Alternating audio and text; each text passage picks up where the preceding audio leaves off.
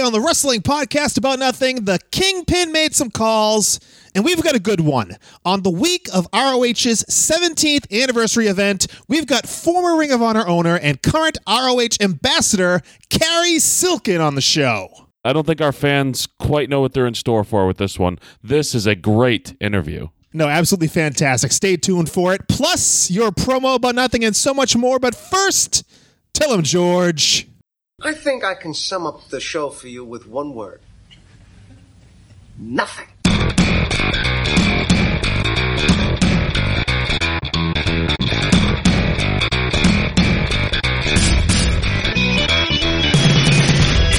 Wrestling fans, there are millions and millions of podcasts out there, but there's nothing like this one. Do you ever just get down on your knees and thank God that you know me and have access to my dementia? This is the Wrestling Podcast About Nothing. Nothing? Nothing. Welcome to the Wrestling Podcast About Nothing, episode 151, a production of Crackpot Podcasts. My name is Mike Crockett. I'm a longtime independent wrestling referee in the Northeast, currently on an extended hiatus from the ring. And joining me, as always, is a veteran of the New England Independent Mat Wars. Now he is a contracted Ring of Honor wrestler. He is Mr. Inside Edition. He is the bouncer. He is Brawl for All, Brian Milonas. Brawl for all. Yeah, I'm trying to go with the brawler thing, Kingpin. I'm working out the kinks here. Keep working, is that what you're saying? Yeah, go back to the drawing board. Okay. well, Brian, you mentioned it off the top. Uh, a couple weeks ago at this point, we spoke to Cary Silk, and let's pull back the curtain here. And uh, yeah, very good interview that we're going to go to in just a second. During this interview, you kind of revealed something that at the time was news. Yes. Well, I don't think we'll reveal it here. Well, well, it's already been revealed. What the? Anyway, you went you went on Mike Mills' podcast, booking the territory, and scooped yourself essentially. I, Right? I guess. Yes, I guess. All right. Well, we'll we'll get to the interview with Cary and Are you, just are you upset? Is Mike getting upset? uh, we'll we'll talk about it after we uh, hear from Cary. But before we do that, I guess we'll talk about BrianMilonas.com, where you can get all the latest and greatest apparel regarding the Kingpin, the Brawler, Brian Milonas. Yeah, I mean, and, and we're at a point here where, uh, you know, if you are heading to the big city in, in a few weeks, you could order yourself a great t shirt from BrianMilonas.com and have it in time to uh, wear around New York City. Just saying. Yeah, I mean, you want to really show off your fandom for the brawler Brian Milonas. Exactly. All right, so go to brianmilonas.com for all of the uh, t-shirts and go to the WPAN.com. That is the WPAN.com for everything you need to know about the wrestling podcast about nothing. You can find ways to subscribe to the podcast, all the different podcast platforms. You can just go over there, nice and easy, just hit subscribe, and all the social media links are there as well. We are basically at the WPAN on all social media platforms. Plus, we have bios, we have photos, Anything you want to know about the WPAN is there at thewpan.com. All pictures fully clothed. Yes, so don't worry. All right, let's go to it. Worry? What are you talking about? Worry. well, you know. Speak for yourself. Speak for yourself. All right, Kingpin, we've held off long enough. Let's get to the big interview. We are being joined by the former owner of Ring of Honor Wrestling, but you'll still find him at ROH shows where he acts as the Ring of Honor ambassador. And I'm sure you'll be finding him in New York City on April 6th when Ring of Honor brings G1 Supercard to Madison Square Garden. This is Cary Silkin. Hello, Cary. Thank you. Not only do I act as a Ring of Honor ambassador, Mike, I am the Ring of Honor. I'm doing some ambassador. What's the correct? Come on, Brian. Ambassadorial work? Whatever. I'll be acting as the ambassador. Yeah, Uh, getting bullied by Bully Ray. yes, as not only at Madison Square Garden, but in Las Vegas. Yeah, yeah, we'll be in. Uh, well, I'm looking forward to uh, being in Vegas with you. Yeah, that'll be fun. So yeah, uh, you could find me at these shows, and uh, there, it's always a pleasure. Can't believe we're coming to Madison Square Garden. Imagine this shit. it's pretty crazy, isn't it? Did you go to MSG a lot as a, as a kid? Oh yeah, you know, see, they had blue laws. First of all, I got to ask you a question. Do you know what a blue law is? No. I, I, I, I do. It's like uh, uh, like a tough to enforce, like kind of nothing law. Or it's like, where do you live? Massachusetts, right? Right. Yeah. So they like used to not sell alcohol on Sunday. Correct. Thank you. So in New York, the New York State, the fabulous New York State Athletic Commission had um, some very strict blue laws for pro wrestling and boxing. And you had to be 14 years old, supposedly, to attend the shows at the Garden. They didn't enforce it in these small buildings. But at the Garden, they did. They also had blue laws against girls' matches and gimmick matches like cage matches or chain matches and masked wrestlers also. That's why you didn't see any of the great masked wrestlers till these blue laws were passed. Anyway, for my 14, it was the 14 year old was the age limit. So I was begging, begging my dad, who didn't like pro wrestling. He liked real sports. You know, go to Yankee Stadium, go to a Knick game, go to a Ranger game, no sweat. Uh, and he was a bartender, so he used to get tickets now and then from these liquor distributors, and he was a solid sports fan, but he didn't like wrestling. But uh, he was a good dad. Anyway, so for my 14th birthday, my first garden show wasn't my first wrestling show, but my first garden show was um, Pedro Morales. You know, he was the he'd been the champ for about nine months against my favorite, my favorite heel, who was in his last run at like 52, 53 years old, Freddie Blassie. And that was so awesome, you know, to be at the Garden for the Blassie Morales match. And it was like a night, you know, same as uh, Boston probably at the time. It was like 80% Latin, you know, Latino crowd. And I'm cheering for Blassie. my father grabs me by the by my pants, literally. He says, "Sit down. You're going to get us killed here." But, but, yeah, so I I went a lot. You know, after that, I used to go with my cousin Mike. He was uh, four years older than me. We would go into the city. I lived in New Jersey. It was like 45 minute ride to Manhattan. So we would go almost every month. This is through the 70s into the into the 80s. So I got to see the Morales era, the Bruno comeback era, the Billy Graham era, and then the horrible Backlund. Right? Not a fan of Bob Backlund? well, he's okay. If he was against the right opponent, it was good. You know, Pat Patterson matches were good. Sergeant Slaughter, Greg Valentine was okay. But, you know, they would stick him in there with Swede Hansen or uh, one of the Samoans, and you know, and uh, they weren't that good. And then, of course, the Hogan era. I was at WrestleMania one. Oh, you actually you so you were you're in attendance for WrestleMania one. I was in attendance. This is a whole podcast to itself. All right, because I went with my friend, rest in peace, my friend Cosmo. His real name was Harry, and he was a classic character. He was a he was a photographer. And he's a really cool guy. We used to party and go there, party, you want to call it a party. Uh, we, we were flying high and go there and um, don't do this, boys and girls. It's dangerous. This was a different era, though. So WrestleMania was a matinee. You know, it was a daytime card, and we didn't have much money, and we didn't have any tickets either. So the day of the show, Harry lived in Hoboken, New Jersey, which is right across from the city. So I go to his place. We take the train right in, bang. I knew a little bit about the street ticket business, not a lot, but a little. So I'm like, look, we'll try to pick up a couple seats, even if we could get a couple of singles just to try to get in. And, you know, you've heard the expression about a guy who can't get laid. He's got a he got a hundred dollar bill sticking out of his pocket in a yeah. whorehouse, and he can't get laid. so there's a guy on the corner of 31st and 7th with a hundred dollar bill and none of the scalpers, you know, there were no seats around. They all got bought out. You know, they were all bought. All the street tickets were just, and it's like we're not going to get in. So we're walking around. I'm like, who's selling tickets? Who's selling tickets? This guy gets out of a cab, and he's like, I got one. I'm like, how much? He says, give me what I paid. You know, it was like 20 bucks. Okay, so now we had one ticket, right? Couldn't find a second seat. And Harry's looking at me. I'm like, don't worry, I got this. I think I got it. Well, at the time at MSG, and I'm sure at Boston Garden, the old ticket takers, the guys that ripped the tickets, they were looking for money. They were looking.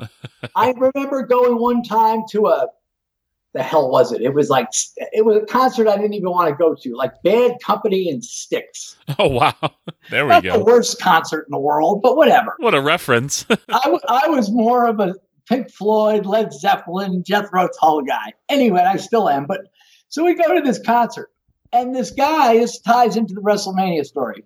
For whatever reason, that was a big ticket that night. And this guy says, "You guys looking to get in?" I'm like, "Yeah." He goes, "It's going to cost you ten bucks, but once you get in the door, you're on your own." I'm like, "Well, where's the ticket?" The guy's like, "Well, we're spinning the gate." And I'm like, what the fuck does that mean? right? Well, this guy had a hookup with the usher. He, he, he waited till he had like 10 people. So he walks the 10 of us up to this one turnstile. You know, there's like seven guys and everyone's going in. He's like, go, go, go, go. So once you got through the turnstile, you're done. So I remembered that. So I was like, all right, we got the one ticket. Let's try to spin the gate just for one person. so I had 20 bucks and we made it through. You have your tickets out, have your tickets out. And Harry had the one ticket. And I looked for the oldest, crankiest guy. and I I had the 20. You know, I have all these old references. You know that song by uh, Harry Chapin, Taxi? He took the $20 bill, stashed it in my shirt. Anyway, look it up sometime. But I had the 20 out. And the guy at the end, this little old man, says, uh, right this way, son. he wants that 20. and Harry gives him the ticket, and I shove the 20 in his hand and enjoy the show, boys. That's my WrestleMania story. And yes, I did go to a lot of live wrestling and continue to. Now, you know, you know how it is. You fade in, you fade out. But um, yeah, You were a big Bruno guy, I'm guessing. Absolutely. Absolutely. You know, growing up as a kid, I mean, you look at the matches now, but you just got to forget it. I mean, let me, if Babe Ruth was playing baseball now, would he be good? I think so. yeah, I'd like to think so too. Right.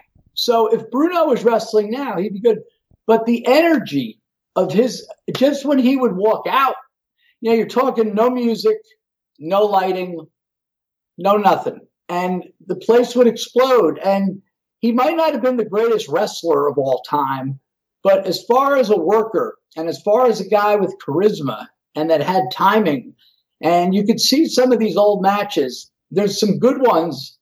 There's some not so good ones, but there's a real good one from 73 with him and Killer Kowalski. And yes, I, I loved Bruno. I loved Bruno. You had to like him. And I was a fan of the bad guys. But Bruno, you know, he was the man. So yeah, it was a great era. And you got the opportunity to bring Bruno in a couple times to ROH, right? To do like appearances. Once. Oh, once. Yeah, one time. And I had a fight with Gabe. Not a fight. I had a, uh, you know, I was going to do it. But Gabe, who was very bright and he knows his stuff, he was a huge help with Ring of Honor. But with it, so with Bruno, it was expensive. And Gabe's like, Cary, I know he's one of your heroes. It's not going to matter. And I'm like, bro, for whatever he cost, I was figuring we're going to get it back in uh, autographs. And um, we did. It was at the uh, Manhattan Center, and um, it worked out very well. So it was a thrill to have him. And we got to do a shoot interview with Cornette interviewing him. I was there. It was it was one of my you know highlights for me personally. But uh, he was a gentleman, and and the place went nuts when he came out. It's on video; you can see it. Yeah, I mean, you know it's what? funny. We You have him twice. You're right, my man. We had him in Detroit at WrestleMania, and it it, well, it didn't work out as well. But so what? It was still good having him there. Yeah, it's, I think I've seen that Kowalski match you reference, and just and, and I've seen having seen other Bruno matches, or even um, I think about uh, I, I believe it was I, I believe it was at WrestleMania where it was David Sammartino versus Brutus Beefcake, and when and when Bruno fired the comeback there, the place went just nuts, and you're talking about a 1985 Hulk Hogan centric crowd that still erupted for Bruno Sammartino firing up and, and cleaning house. He had a run And this is definitely, I mean, everything's on video for the most part, but in the 80s against Piper. And there was a lot of matches at Boston Garden. They just brought him in now and then. And he's still, like you said, you know, they still erupted and he had, he still had it. So he was the man. Right before we went on to record here, we are talking about your venture in wrestling magazines. And that's kind of how you found your way into the wrestling business through magazines in Puerto Rico, right? It's it, technically, yes, I guess you would say that. So my cousin Mike, Mike G, who actually has a book coming out. He's doing the Woods 50th anniversary of Woodstock, but he's been uh, a writer his whole life, and primarily, and as I mentioned him earlier in, in the podcast, he and I used to go to the Garden in the 70s. He was a fan. At the time, he was doing Metal Maniacs, and uh, ah. a country title. Imagine this metal and country. And uh, there was a country title uh, at his company. I forget what the name of it was. And they also had the old American magazine Wrestling World. So the editor of Wrestling World had quit. And it was only being published, this is in the late 90s, every like six a year. So Mike took over as editor. And uh, we went on vacation to Puerto Rico I knew about the wrestling scene there. He knew a, little bit about it. So we got hold of Victor Quinones of IWA and we went and saw an IWA show. It was really good. It reminded me of the 70s at the Garden. It was slow, it was made sense, it was very clear babyface and heels. Dutch Mantell was the booker, and uh, it was just great.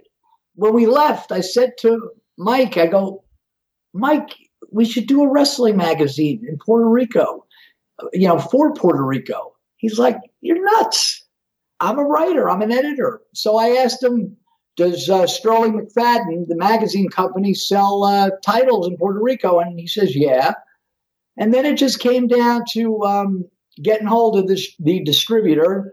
And he says, well, you know, you're talking translation, you're talking layout. I said, well, do you know a layout artist? Yeah. I, will be the photographer. Well, we did it. We were able to do four issues. It was difficult because we were dealing, there were the two companies there. There was the IWA with Victor Quinones, who were you know, willing to work with us.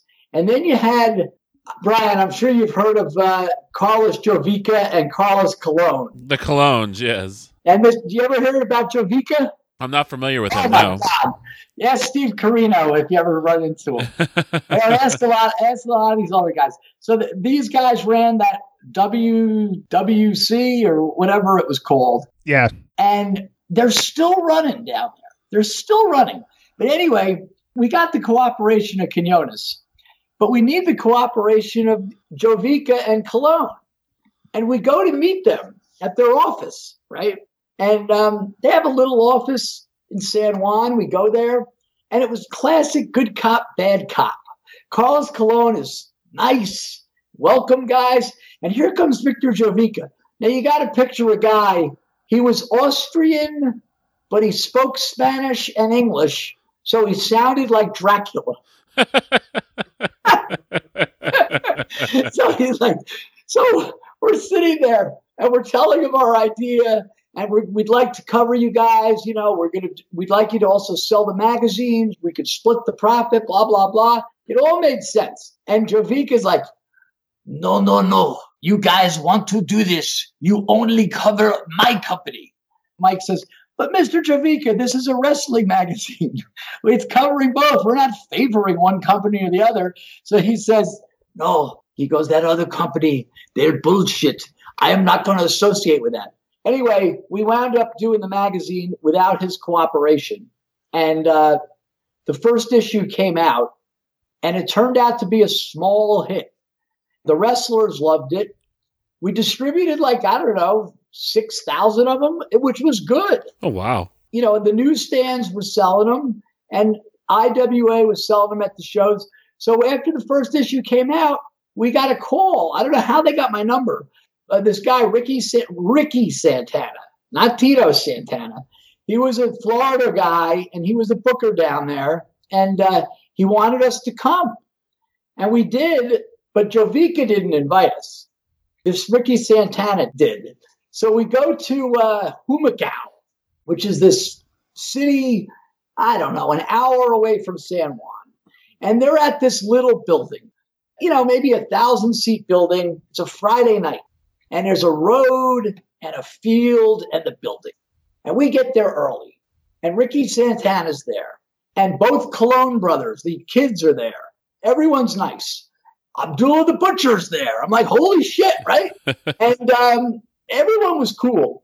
And we told Santana, listen, he goes, no, no, no, I talked to Jovica. I talked to Jovica. Don't worry about nothing. All right. So the show starts, and I was the photographer. So I would be at ringside. Now, they, if you ever look at the old tapes of Puerto Rico, they had no ringside seating. They were worried about the people, you know, uh, just worried about the people. So they kept them back in the bleachers. Were they worried about them like going crazy, like attacking the wrestlers? Yeah. You always hear about them throwing batteries. That was the big yeah, thing. Yeah, Yeah. well, Dutch has some. I don't want to get off track here, but Dutch has some incredible stories. I got to know him really well. But to stick with this Humacao story, so the third match is on. It's a tag match, and Ricky Santana's in the ring. I'm taking my pictures, and someone taps me on the shoulder. There's nobody at ringside. Who the who, who's tapping me on the shoulder? It was one of the security guards. And I had spoke a couple words of Spanish, but he goes, fuera. And I'm like, huh? And I knew it wasn't good.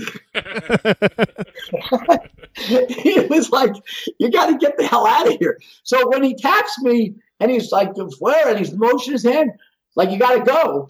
I look over and there's my cousin Mike standing with Jovica. And Jovica's like, you know, Jovica was a bigger guy, not huge, but bigger than my cousin. And I see my cousin like arguing or begging him. And as I walk over, I can hear Jovica as I'm getting closer. He's going, I tell you to not to be involved. You come down to my island. You New York Jews. You come down here. Who the fuck do you think you are? I'm like, holy shit. They killed Bruiser Brody. What the fuck are we? So, so my cousins go, Mr. Jovica, look, he's showing him the pages of the magazine, right? And and and he's trying to soothe the guy, and the guy's got wants nothing to do with it. And I'm like, Mike, let's go, let's go. And so I said, uh, Mr. Jovica, it's cool. I'm sorry, but blah blah blah. He's like, you you you get the fuck out of here, both you. so, I'm like, all right. So we had parked behind the building where the where the locker room was. So I'm like, okay, well, we're just gonna go out. He goes, no, no, no. You go out through the front door. And I'm like, oh fuck. Because like I said, the place was a it was like a shed deep in a field. Now everyone's inside. And it's the middle of the show. And we walk out the front door and there's nobody. And it's dead black. There's no lights you know, there's no like street lights, there's no lights for the building. It was nothing. And I'm like, oh fuck. You know, we gotta walk around the back. They're gonna kill us. They're gonna kill us. they killed Bruiser Brody. What do they care about us? And we walk around the back to our car, and it's almost blocked in, right? We sort of barreled our way out of there. And um, we're in the car for about 10 minutes, and the phone rings, and it's Ricky Santana apologizing. But that's just one of the many stories. But Puerto Rico is a great experience because I got to know Dutch and I got to know somebody who I, I, still talk to him like three times a week Luke Williams, Bushwhacker Luke. He was booking down there also. And uh, he's such a good guy. I got to meet Abyss. I became friendly with Abyss, was working down there. I don't know if you remember this name, Flash Flanagan. Oh, yeah. Right. And um, Glamour Boy Shane was there. Um, Ricky Banderas. Uh, it was it was quite a scene, and uh, it was a nice run. That paved I don't know if it paved the way to Ring of Honor, but it got my feet wet. Boy, talk about getting your feet wet in wrestling. That place will. right. So while you were doing this, I think Ring of Honor was having its first shows, right? Yeah, I went to Ring of Honor as a fan in the beginning. I knew those guys from going to the ECW arena. Okay. I was friends with Doug, and you know I knew Gabe. We didn't even talk about the other guy, and uh, yeah, I felt I had something to add as far as you know. I had thought I had a decent business sense and a sense of theater and you know wrestling, and I, I just felt there was a void. You know, ECW had closed, and there was a void, so they didn't need my help. And uh, then they came to me about six months later because you know it was a financial thing, and I bought in, and then the rest is history. There was some issues, and uh, I wound up being. I didn't really want to be the sole owner in the beginning, but uh, that's what happened. And uh, you know, if we really want to fast forward, here we are. You know, just the whole circumstance, and Brian will be wrestling in Madison Square Garden in uh, just a little over a month. Imagine that. Yeah, it's insane to it's insane to think about, and especially when I when I think about Ring of Honor's beginnings and uh, being so young in my tenure in pro wrestling when Ring of Honor started, and uh, you know I'm sure you were around for my first foray into Ring of Honor. I was an extra in a lumberjack match between Bryan Danielson and and Homicide. What year and where? Oh, it was in Boston. This had to have been. We had a lot of buildings in Boston, that's for sure. yeah, this this was I think in uh, boy, it might have been it might technically been Dorchester. oh, I remember that. Bobby that Heenan was at the show, Bobby I think. Heenan? Yes. He got mad at that show. He got angry. Something with uh, foul language or something. Remember that? I don't remember him getting getting angry. I think I was too scared thinking about what I had to do. Yeah, Mongoose got that building. oh, Mike Mongoose? Yes, Mongoose got that building. We had, as you guys know, we'll tell some of the fans that might not know, we had all kinds of problems with buildings. That, that could be another podcast. Buildings in Boston. It's funny, and you guys will relate to this. You can remember things better from your childhood than things, you know, a number of years ago. You know, I don't have a list here. I'm not staring at the internet. Oh, we were here. We were in Braintree. We were in this place, Cambridge, this place, that place we would get a building, we would lose the building. There was the one time where Gabe did the thing. I knew it was no good, but I let him do it. Punk on the cross. Ah, And, that's a Wakefield, I think. right, there's another city. Thank you. Yeah. Mike's hometown. We were reduced to Dorchester. It was a summertime. I remember that because I remember going jogging, and it was a terrible neighborhood. Yeah, that that that na- yeah, the neighborhood around that place uh, best described as sketchy at at best. I'm jogging. You know, it was like mainly, it was mainly, it wasn't the worst, but it wasn't great.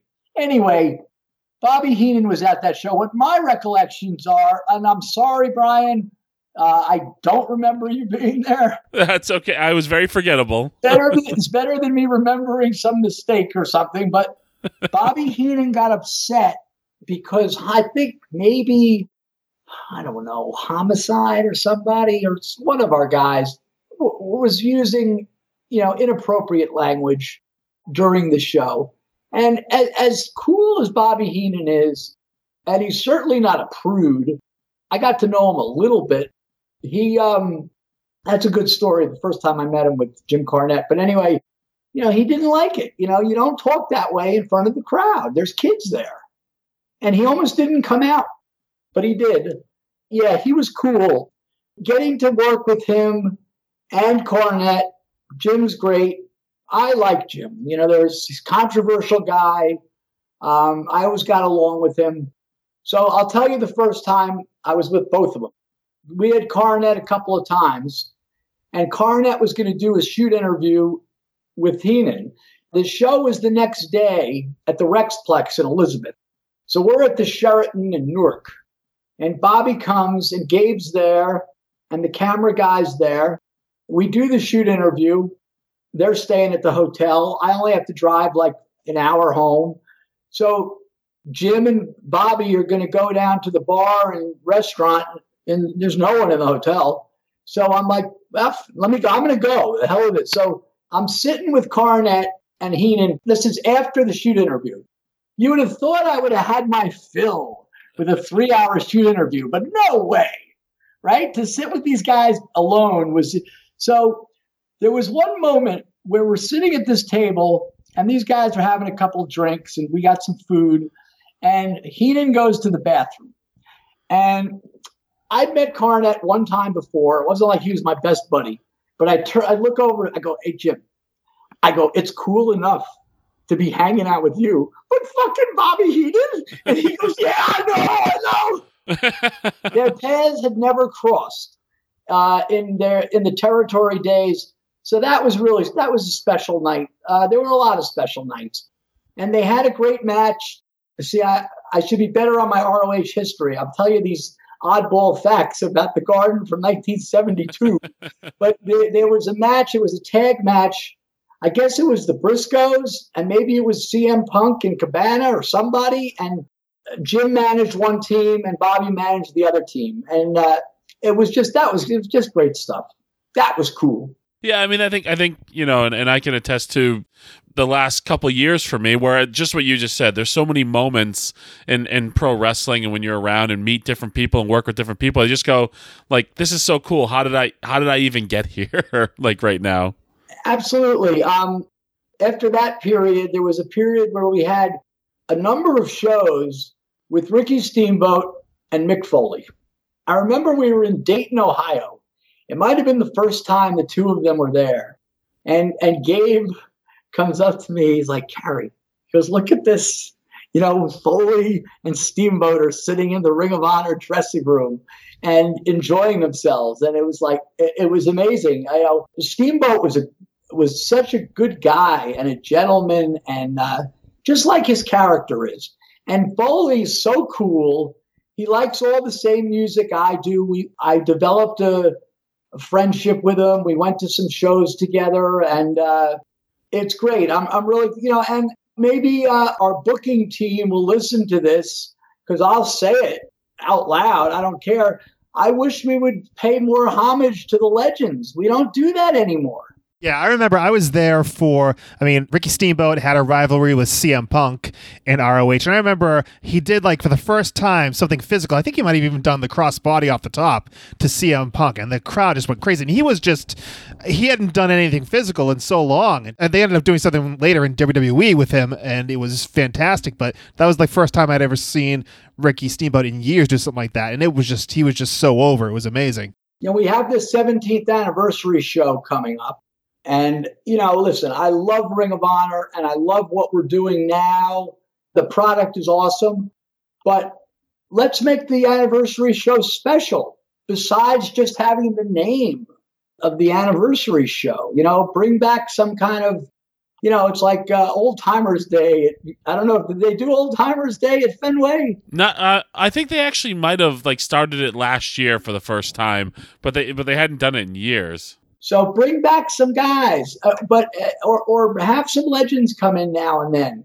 You know, we we had Dusty Rhodes, we had J.J. Dillon, we had Bill Watts, we had the Midnight Express, we had uh, Rock and Roll Express, or, or part of uh, help me, who's the blonde guy in Rock and Roll Express? Ricky Morton. Yeah, Ricky Morton. Um, and I'm leaving a, a, lot of names out right now. Um, Bruno, is aforementioned, but and, and Bushwhacker Luke and people love it.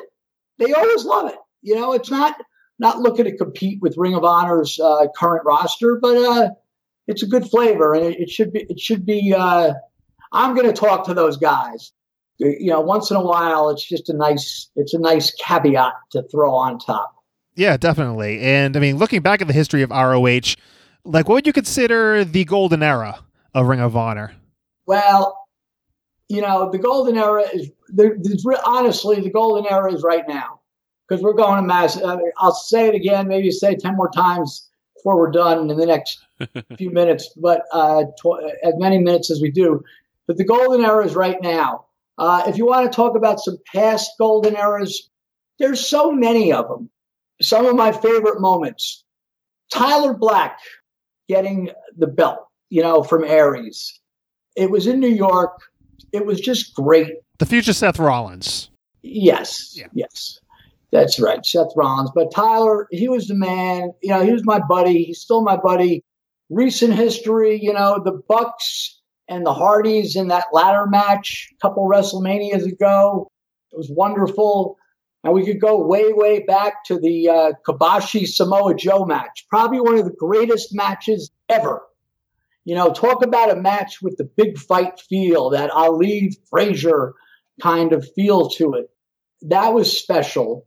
Uh, Nigel had so many, Nigel and Brian in London, that match where they're banging their heads together and, and into the post. There's so many of them. Homicide had so many good matches. Um, the Davey Richards era and the Eddie Edwards era was good stuff. Mhm. Um, you know, guys like Adam Cole and and and the so many Briscoe moments. I know I'm jumping around here, but that's that's that's the way it is. when you're thinking about Ring of Honor, Cary, as, as, somebody who is now the ambassador, you're the former owner. Like in your mind, who is the guy that just like epitomizes like when you think Ring of Honor, you think this person. Like in your mind, who is that? Well, I think it's got to be Jay Lethal. Hmm. Because he was there virtually from the beginning. And he's, yes, he was gone for many years, but he was there not from day one, but close to day one. And uh, he's still there now. He's going to be in the main event, most likely at Madison Square Garden. Besides Lethal, you, you got to think, I got to think Brian, you know, Bryan Danielson, Daniel Bryan. Uh, he was so important to the company. And the Briscoes. The Briscoes are the uh, Ruth and Gehrig of Ring of Honor. Hmm. They've been there since day one, and they're still there, and they're still so relevant. And of course, there's Brian Milonas also, the bouncers. Yeah, well, I mean, I think when I think about you know just being in that locker room right now, and, and you hit the nail on the head, Cary. The guys that I look up to, the guys that I go to in the locker room to talk to and ask for advice, and and and those are, I mean, you named them: Jay Lethal, the Briscoes. You know, I've talked about on this podcast many times just my feelings on those guys and what they mean to the the company, the and, and just just to be in the same locker room as those guys. Uh, especially knowing that I mean the company w- was built by them. Uh, for me, it's it's incredible to share a locker room with them and and to get to pick their brains and to learn from them and uh, have them as peers. It's incredible. It's mind blowing. It is. And, you know, we're leaving out a lot of names. Uh, Claudio Castagnoli, right? You know, Cesaro. What a great performer and so many good matches. And guys who've been around for a lot of years who don't get talked about. You know, you got to mention Christopher Daniels in the mix. He was uh, from the beginning and he contributed uh, right up through through the years and was ROH champion less than what a year and a half ago. Right. Yeah. And um, there's so many guys, and you know, you guys like you know Kenny King, who's been around, and uh, he's just solid. And and si- now Silas. I talked to Silas on the phone the other day. I said, "You're one of the old guys now."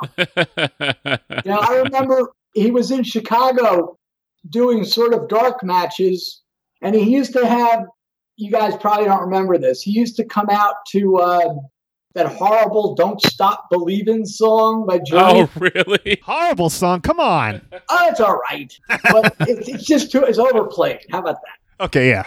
And I remember being in Chicago at that field house and telling him, "Look, dude, you got to cut that song to like 45 seconds." You know, he liked to let you know it had that long, that long intro. Yeah. But yeah, you know, Silas, is you know, he's a solid guy, and now having Bully Ray there, he's awesome. We got to do the. Uh, I got involved in, at the final battle, which I'd never been involved physically. One time, here's a trivia question: Who is the only other guy to threaten me and put his hands on me in Ring of Honor history besides Bully? Boy, I'm not sure. Do you know, Mike? Uh, I'm gonna guess Kevin Steen. Very good, Mike. Yes. Yes, Kevin Steen. Uh, it was at the Manhattan Center. He had been uh, on sabbatical or was uh, on ejected for a number of months. This is when uh, Adam Pearce was booking, or maybe it was uh, Delirious. But anyway, he he invaded a match, and they had me run in the ring, and I tried to calm him down. And Steen kicks me in the stomach, and he's going to package pile drive me. And uh, luckily, Fat Pants saved me from a broken neck. But yeah, that was the only time. So th- that's why the uh, Bully Ray thing was so special. But yeah, we got a gr- we have a great crew, and these new guys that have come in. You know, Juice Robinson. I'm going to leave someone out here. Juice Robinson, Bandito, uh, Roosh, Finley, Uh, the kid from England, Mark Haskins. Yeah, Haskins. Who am I leaving out? Help me. Um, I mean, Tennille's relatively new. They got that whole group. Tracy Williams. Yeah. Um, you know, Lifeblood. We we wrestled them with Coast to Coast in Miami, and those guys are all just absolutely incredible. Yeah, so we got some good stuff going on. You know, let's be uh, real here.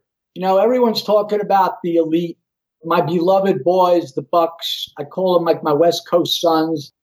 I've seen over the years in my involvement, whether I was the owner or whether I was ambassador, which is almost an equal amount of time right now. Imagine that. Uh, well, I was on the company from 2003 to 2011.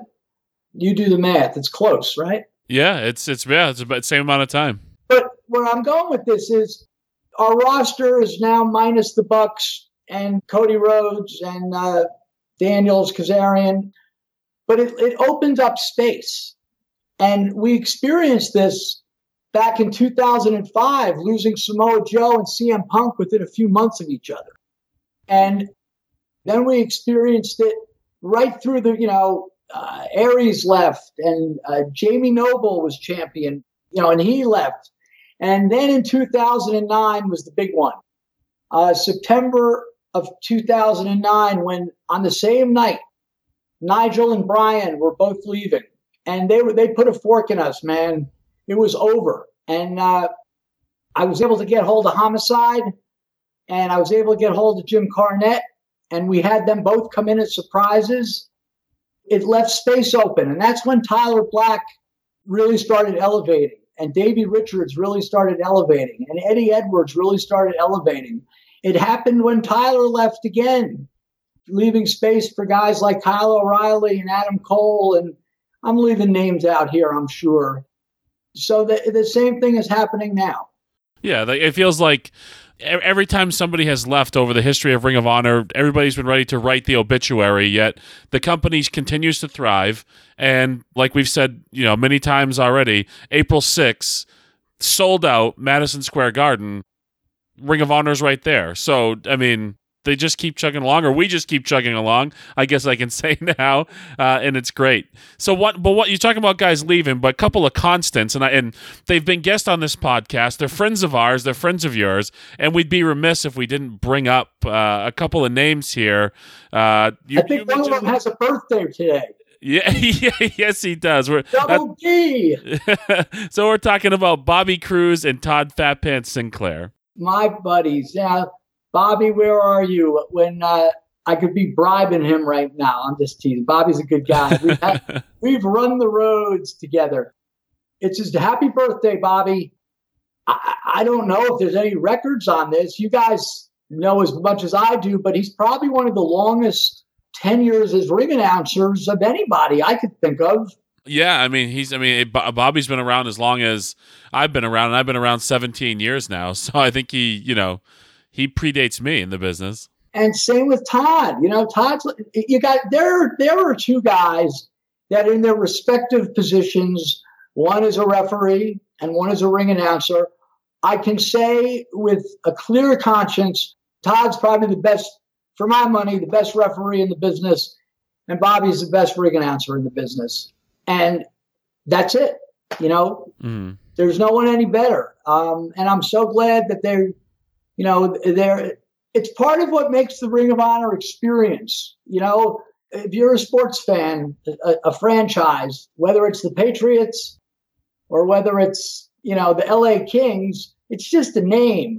What makes it a cohesive unit to me is the same players. Sort of, you know, I don't like when there's too many trades Right.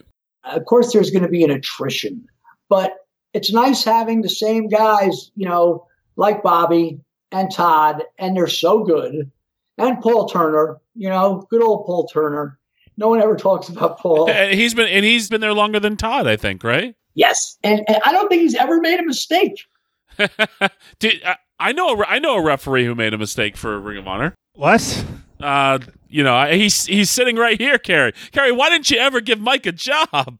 Is it because that horrible mistake he made? you know i don't even remember it and probably uh, gabe was so angry that you know that guy's never coming back throwing a chair or two around Mongoose was in a couple ma- uh, matches, right? Oh yeah, he was. He did the pre-show all the time. He he got like a a nibble here or there, but yeah. I ran up to the ring one time before his match because he was so nervous. He's standing there with his arms crossed in the corner, and I'm like, "Loosen up, dude!" You know, it was it was, it was not a mean event that I was interrupting. You know, so happy birthday, Bobby and Todd. Just got back from Japan. They're they're they're, good boys. Well, I mean, we know they're good at their jobs, but and I think we both experienced it, Brian. But uh, how are they to travel with, Cary? I know that you've been in the car with both of them. Oh, a lot. Well, Yeah. let's be honest. Um, Todd's a gentleman. Bobby's got his quirks. he likes things a certain way. He'll play these. All right, I'm not going to get down and dirty. I'll get light. He'll play the worst music. He used to bring cassette tapes with like the Brady Bunch theme song or Hall and Oates, some cheesy Hall and Oates, like a she's gone, right? And playing it over and over. And it was like the same garbage. He's a funny guy.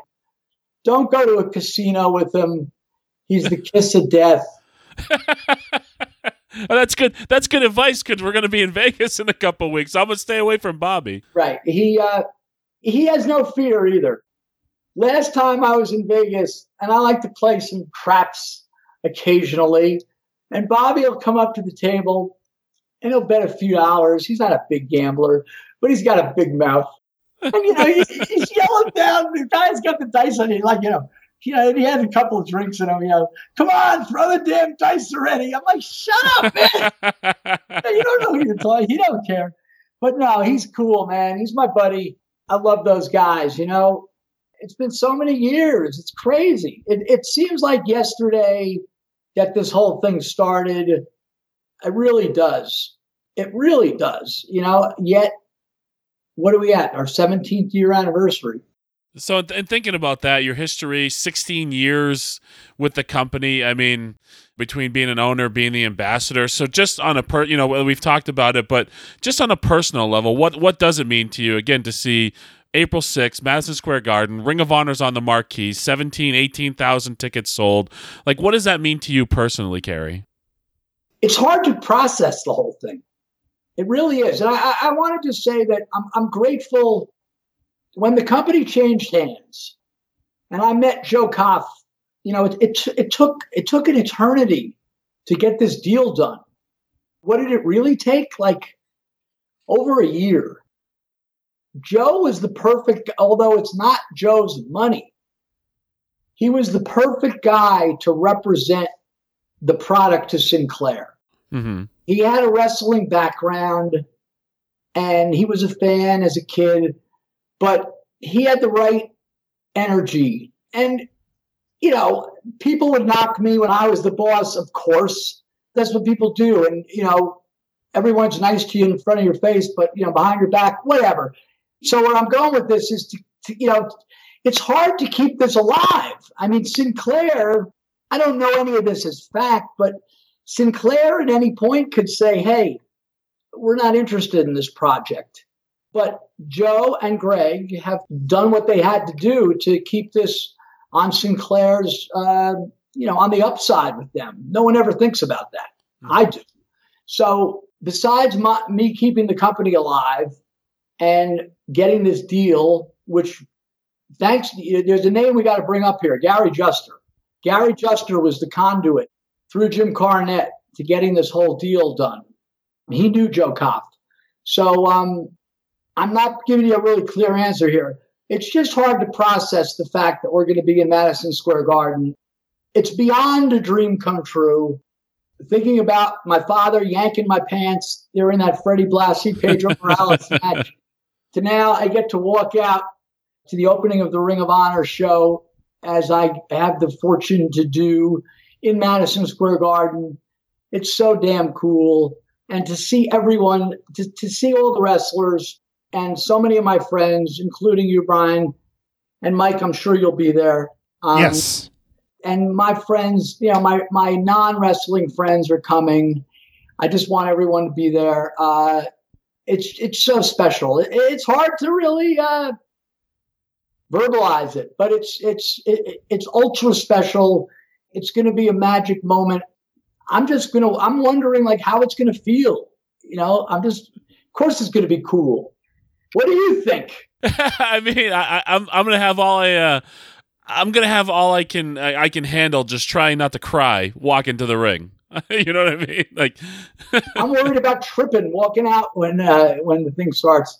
I, I remember telling CM Punk when he left, when he made it in WWE, and I remember telling him, Seth Rollins, number of guys when they were at the Garden for the first time. Hey, do me a favor. You know, I would send him a text. What's up, Cary? Tonight, when you go out through the curtain or you go out on the ramp, whatever it is, take a second and look around and breathe it in that you're at Madison Square Garden because this is a special moment. And I was telling that to the aforementioned names and Adam Cole and this one and that one. And now it's our turn. So it's going to be a wonderful night. And you won't have to spin the gate this time to get in, right? That's right. Cary, it's been great talking to you. It's uh, fantastic. I'm glad that Brian was able to set this up and uh, really want to thank you for your time today on the Wrestling Podcast About Nothing. Yeah, thank you, Cary. And uh, you're one of the people I always look forward to the most to seeing when we when we go on the road. And um, you know, I'm really feel fortunate to be able to get to know you these last couple years. And uh, you know, I look forward to more stories that that maybe don't fit this podcast uh, in, in, the very near future. We got some. We we'll have to get into some of my uh, ticket scalping. Uh, my years. Uh, I, you know, I'm, I'm trying, I'm trying to get something together on my own about, I got these wrestling stories, but I got stories about these ticket scalpers from the 80s and 90s in New York City that make the rest. all, all right, real quick to end the show. I remember hanging out with Dutch when I got to know him, one of the all time great characters. And I'd be asking him about the golden era of Memphis. And I'd be asking him about you know, this, these early days of Puerto Rico, like you mentioned earlier, with these the fans throwing batteries and the fans throwing uh, cups of urine at you. And he would tell me, and then I threw a few stories at him about this ticket guy, the camel, or Silent Sydney, or the Sabu brothers, or, or or Blackhead. And, and I tell him these stories that went along with these names. So eventually, when we'd be sitting around and I'd be bugging him about, hey, when you wrestled Jerry Lawler, he goes, yeah, yeah, fuck that, Gary. Tell me more about, tell me more about that camel there. the camel. yeah. So, all right, I'll tell you about the camel. But anyway, yeah. So I appreciate the time, guys. And I know that you're telling some of these stories on your Twitter, right? At ROH Cary. Yes, yes. I'm eventually going to do something with it's at yes. I'm at, I'm at R O H C A R Y on Twitter, and uh, I will see you in uh, Vegas. And Mike, thank you. I will see you at MSG. Thank you so much, Cary. Thanks, Cary. Take care. And thanks again to Cary Silk, an ROH ambassador, former ROH owner, for coming on the wrestling podcast about nothing. A lot of great stuff in that thing, Brian. Yeah, uh, I, I mean, Cary. So I mean, he just even when you you're around him in person, he's just so engaging and entertaining. So uh, I'm really I really hope everybody enjoyed it as much as as we did doing the interview, and uh, really enjoyed just uh, talking to Cary. And and the guy is a wealth of knowledge from uh, music to pro wrestling. Uh, I mean. Uh, I can't imagine the the amount of information that he's able to store in his brain. maybe I can't do that because I've spent too many years throwing myself, you know, onto boards and metal. Right. Uh, so, yes, during the interview, you essentially confirmed that you will be in New York City at Madison Square Garden. You will be participating in the ring at the biggest arena, the most famous arena in the world. And of course, as we mentioned at the top, you scooped yourself and essentially went on the Booking the Territory podcast. That was actually a bonus episode that happened uh, over this past week. And you basically told Mike Mills that, yes, you are confirmed. You will be on the G1 Supercard show at MSG on April 6th. So I guess congratulations. Mike Mills is an excellent journalist. He uh, he was able to put me on the spot and get it out of me. Yeah, he pulled it right out of you, right? You didn't have that on the tip of your tongue the entire time, did you? No, did you listen to it? I actually like I hesitate, and then I said, "Ah, what the hell." Yeah, you said uh, Mike. Mike is going to hate this, but here we go. I think because I think I scooped myself once one other time before, but Uh, you do that a lot. You tend to do that. So, uh, yes, if you want to go check that out, no, really, go check that out. A great interview. Mike Mills and Doc Turner were on the line talking to the Kingpin, Brian Milonas. It's on the regular Booking the Territory feed. Uh, I think it was like last Tuesday, maybe it went up. So, if you want to check that out on the Booking the Territory feed, make sure to subscribe to Booking the Territory with Mike Mills. They do two podcasts a week regularly, and this is a bonus podcast for you, just exclusively talking to the Kingpin about all things ROH and MSG and what's going on in your life. So it's a great it's a great way to uh, catch up with the Kingpins. So go check that out, Booking the Territory with Mike Mills. And I guess while we're at it, our Vantage Point, the Retro Wrestling Podcast with Joe Murata and Michael Quinn. They are starting a new season this week, new features, new segments. Make sure you check out our Vantage Point immediately after you finish listening to the Wrestling Podcast About Nothing because they come out each and every Monday. OVPPodcast.com for all the information. Or how about Greetings from Allentown with PW? Peter Winson, our neighbor. It's a single man doing a single episode of wrestling television each and every week, and he reviews it in his own inimitable style, if that is a word, probably is not. But check out Greetings from Allentown on the Pro Wrestling Only feed, on Place to Be Nation or his own feed. And finally, the Rundown Wrestling Podcast with Jason Stewart, Troy, Adam Sauls, or all the rest there on the Rundown Wrestling Network. And you can find all the information about the Rundown Network on rundownwrestling.com. And as for the wrestling podcast about nothing, we want to hear from you. Tweet us at the WPAN on Twitter with your thoughts on our discussion with Cary Silkin. Use the hashtag WPAN. We'd love to hear from you and see what you think about that interview. Also, call the voicemail line 401 584 9726. That's 401 584 WPAN. And we are going to talk to somebody who was a voicemail caller last week. I think it's going to happen next week. Can we confirm that? Yeah, we keep uh, we keep pushing it off. Um, so it's uh, it's been a crazy. You know, we like to pull back the curtain. It's been a crazy uh, last few weeks for the two of us. It's not going to get any easier because I'm like gone for the next week. So uh, you know, at the, or come the end of the week, I'm gone for like a week. So uh, we'll get it done though. We'll get it's Leo Connors. Everybody knows Leo. Leo's been around the New England indie scene for a long time. He hosts a great show out of out of Nashua, New Hampshire that he also puts online. So uh, we'll, we'll give Leo a call, get him on this podcast as a, uh great supporter of the WPAN, who actually purchased a Curtain Jerker T-shirt. Where are the rest of you friggin' freeloaders? yes, go to brianmilonas.com and get your own Curtain Jerker WPAN t shirt. Yeah, I think we have a little more breathing room last week. I mean, we talked to Cary for just about an hour, so a little more time to spend with Leo next week. So we'll get that done and uh, we'll speak to Leo from the ring and all other sports. Check out uh, Leo Connors on YouTube to see all of his great interviews he's done with the talent of uh, New England independent wrestling. All right, Kingpin, it is time for this week's promo about nothing.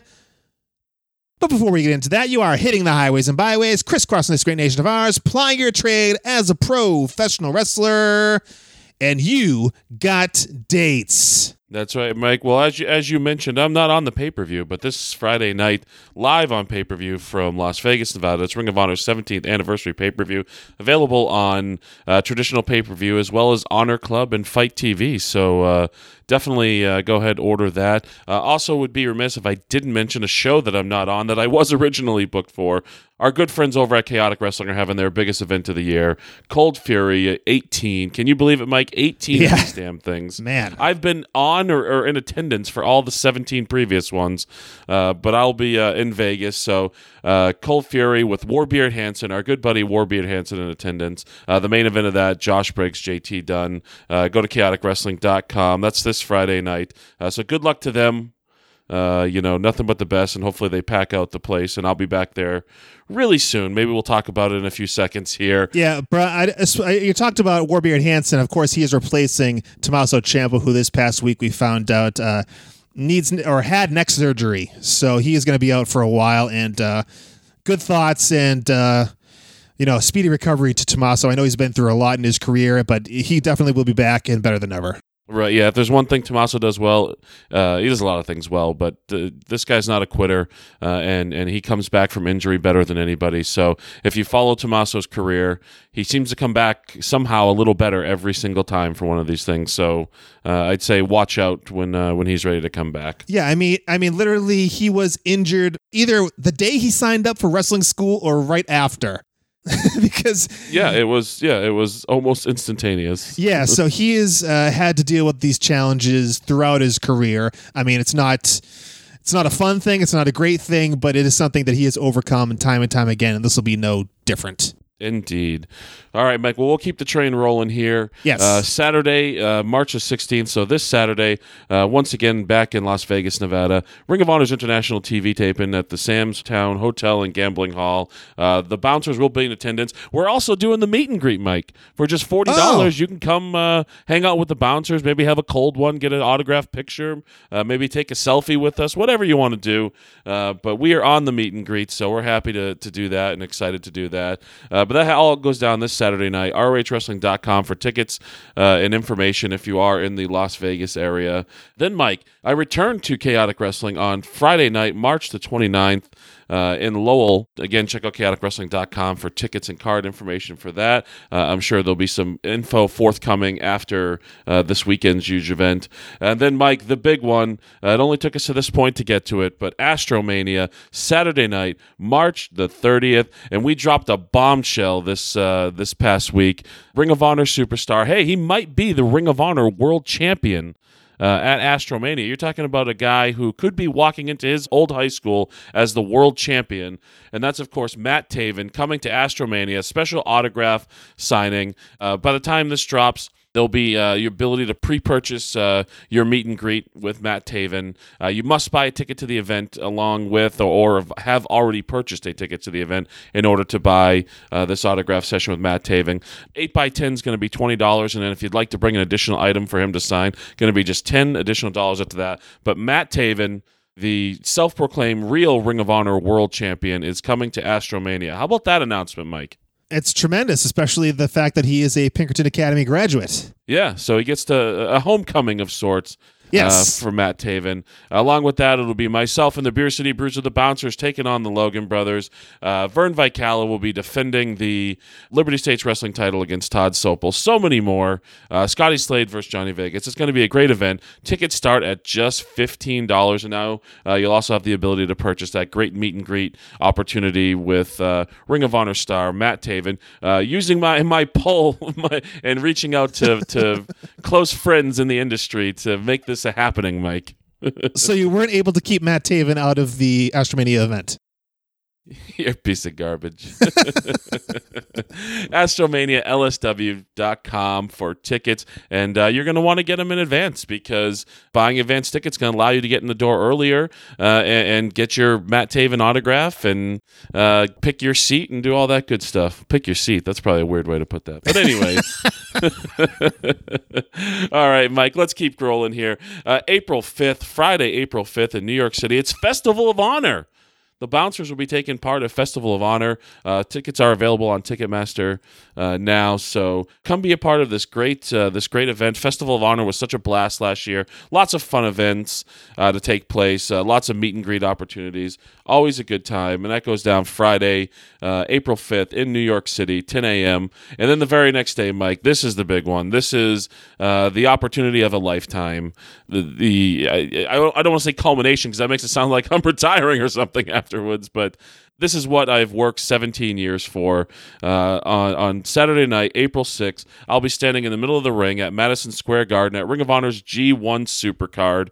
Uh, so I cannot wait for this. The event is sold out, but I, I do know there are, from the, all these legal scalpers, there are tickets on the secondary market uh, that are available for purchase if, if you are so inclined to be there. But uh, I mean, sold out, 18,000 people. Yours truly will be will be taking part in it. I I am so freaking excited, and it will also be available on on traditional pay per view and streaming services too. If you did get shut out in the cold, so man, I can't wait. I am ready for back to back weekends, really, of uh, promoting my own show and then and then wrestling at Madison Square Garden. Kind of a surreal time, buddy.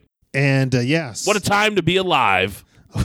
what a time to be alive. And make sure you get your tickets for uh, Astromania, especially astromanialsw.com. And yeah, take a look at those uh, prices for the MSG show. Get in there, support the Kingpin, as you mentioned earlier. Buy a t shirt from BrianMilonas.com and support your favorite podcaster and pro wrestling personality at the Madison Square Garden WrestleMania. Oh, not WrestleMania. G1 Supercard weekend, I should say, Brian, right? Yes, exactly. G1 Supercard weekend. Okay, so if you want to book the Kingpin going forward, email Brian Milonas at Comcast.net or DM him on Twitter. He is at Brian Milonas. Brian, this week's promo about nothing is from the year 1992. And we are going to Tennessee to Smoky Mountain Wrestling. And this promo is from one of the biggest hottest baby faces of the 80s in the South. His name is White Lightning Tim Horner. And let's listen to Bob Caudle talking to Tim Horner, Smoky Mountain Wrestling. This is this week's promo about nothing. Fans, right now we're talking to Morristown, Tennessee's own White Lightning, Tim Horner. Tim, I know you had a very successful tour in Japan, but I also know that you're glad to be back here on Smoky Mountain Wrestling, back before the home folks and in your own area and territory. That's right. You know, when I come home, you know, I think of mountains because there's mountains all around us. And when I think of mountains, I think of Smoky Mountains. And now every time I, I hear Smoky Mountains, it's Smoky Mountain Wrestling. You know, and I really get excited about that because finally there's an organization who is going to allow the wrestlers to compete at a level that they're capable of competing in. You know, some of these other organizations, you know, and I talked to the commissioner earlier today, uh, Bob Armstrong. Right. He, he assured me that Smoky Mountain Wrestling is not a a body competition. It's not body uh, what is it? Building, yeah, body muscle, building. There you go. And it's certainly not a rock show. You know, some of these other organizations, you know, they want to hammer something into the people's head. If you get my drift. But you know, I'm happy to be here. You know, and uh, like you said, I just come off a tour of Japan, and I'm really happy to be here. Fans, that's it from White Lightning, Tim Horner. Next week, Dutch Mantell, Brian Lee. That's our main event. We'll see you then, and until then. Bob Caudle, bail out, bail out. Do they call him White Lightning because he's so electrifying? I think so. I think so. White Lightning. Lightning. Yes, yes, yes. Not lightning. Lightning. Excuse me, I think I called it White Lightning earlier, but that is my mistake. Yeah, the on-screen graphic is Lightning. So yeah, uh, it seemed like this interview was just kind of just getting going, and Caudle's like, "All right, we're out of here." Uh, it was, oh my God. I mean, he's, he's obviously trying to take digs at uh, WWE for some reason. No, I think it's WCW Oh, really? because he Oh. talks about. I think he's. I think he's referencing Van Hammer, who is the guy who was, uh, you know, who was the rock and roll guy. Which I don't understand why he's singling out Van Hammer in WCW. I, I can't either because I wouldn't have even picked up on that. I, I believe that's what it is. He's talking about the Rock Show, and I this promo I didn't. When I think of this, I think of mountains. When I think of mountains, I think of Smoky Mountains. When I think of Smoky Mountains, I think of Smoky Mountain Wrestling. Okay, yeah, I, I- again, promos are typically to like get somebody, get something over, further an angle, sell some tickets. What is the purpose of this? Because he just babbles on about God knows what. Thank God for Bob Caudle here. Bob Caudle should have been higher on the OVP Royal rankings just based on this interview. And like Bob Caudle just pulling the ripcord and saying, no, we're done with this shit. I agree fully. Yes, we really should share this with uh, Michael Quinn and Joe Murata. This is Exhibit A right here. Yeah, yeah, they, they need to revisit. Yes, because he they he doesn't like the the body, and he like puffs his chest up. He's like body, uh, uh, uh, uh, and Bob Caudle's like bodybuilding. Yes, muscles. Yes, yes, yes. Just fucking trying to pull this interview out of this guy. This terrible interview that seemingly went in with no preparation whatsoever, and maybe he did prepare this, but whatever he prepared was absolute garbage. Yeah, this is this is a guy who uh you know, saw me at a tryout and passed on me, so screw you, Tim Horner.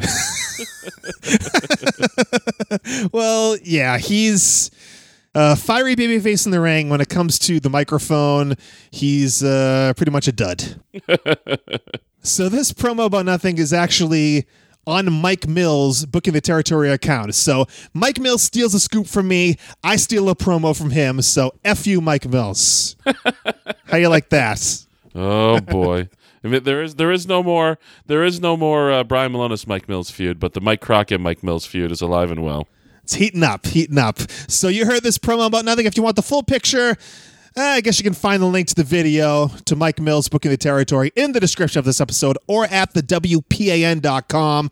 All right, we'll be back here next Monday for episode 152 of the Wrestling Podcast About Nothing. Till then, he is the Kingpin Brian Milonas. I'm Mike Crockett. Big ups to Mucko, and thanks for nothing.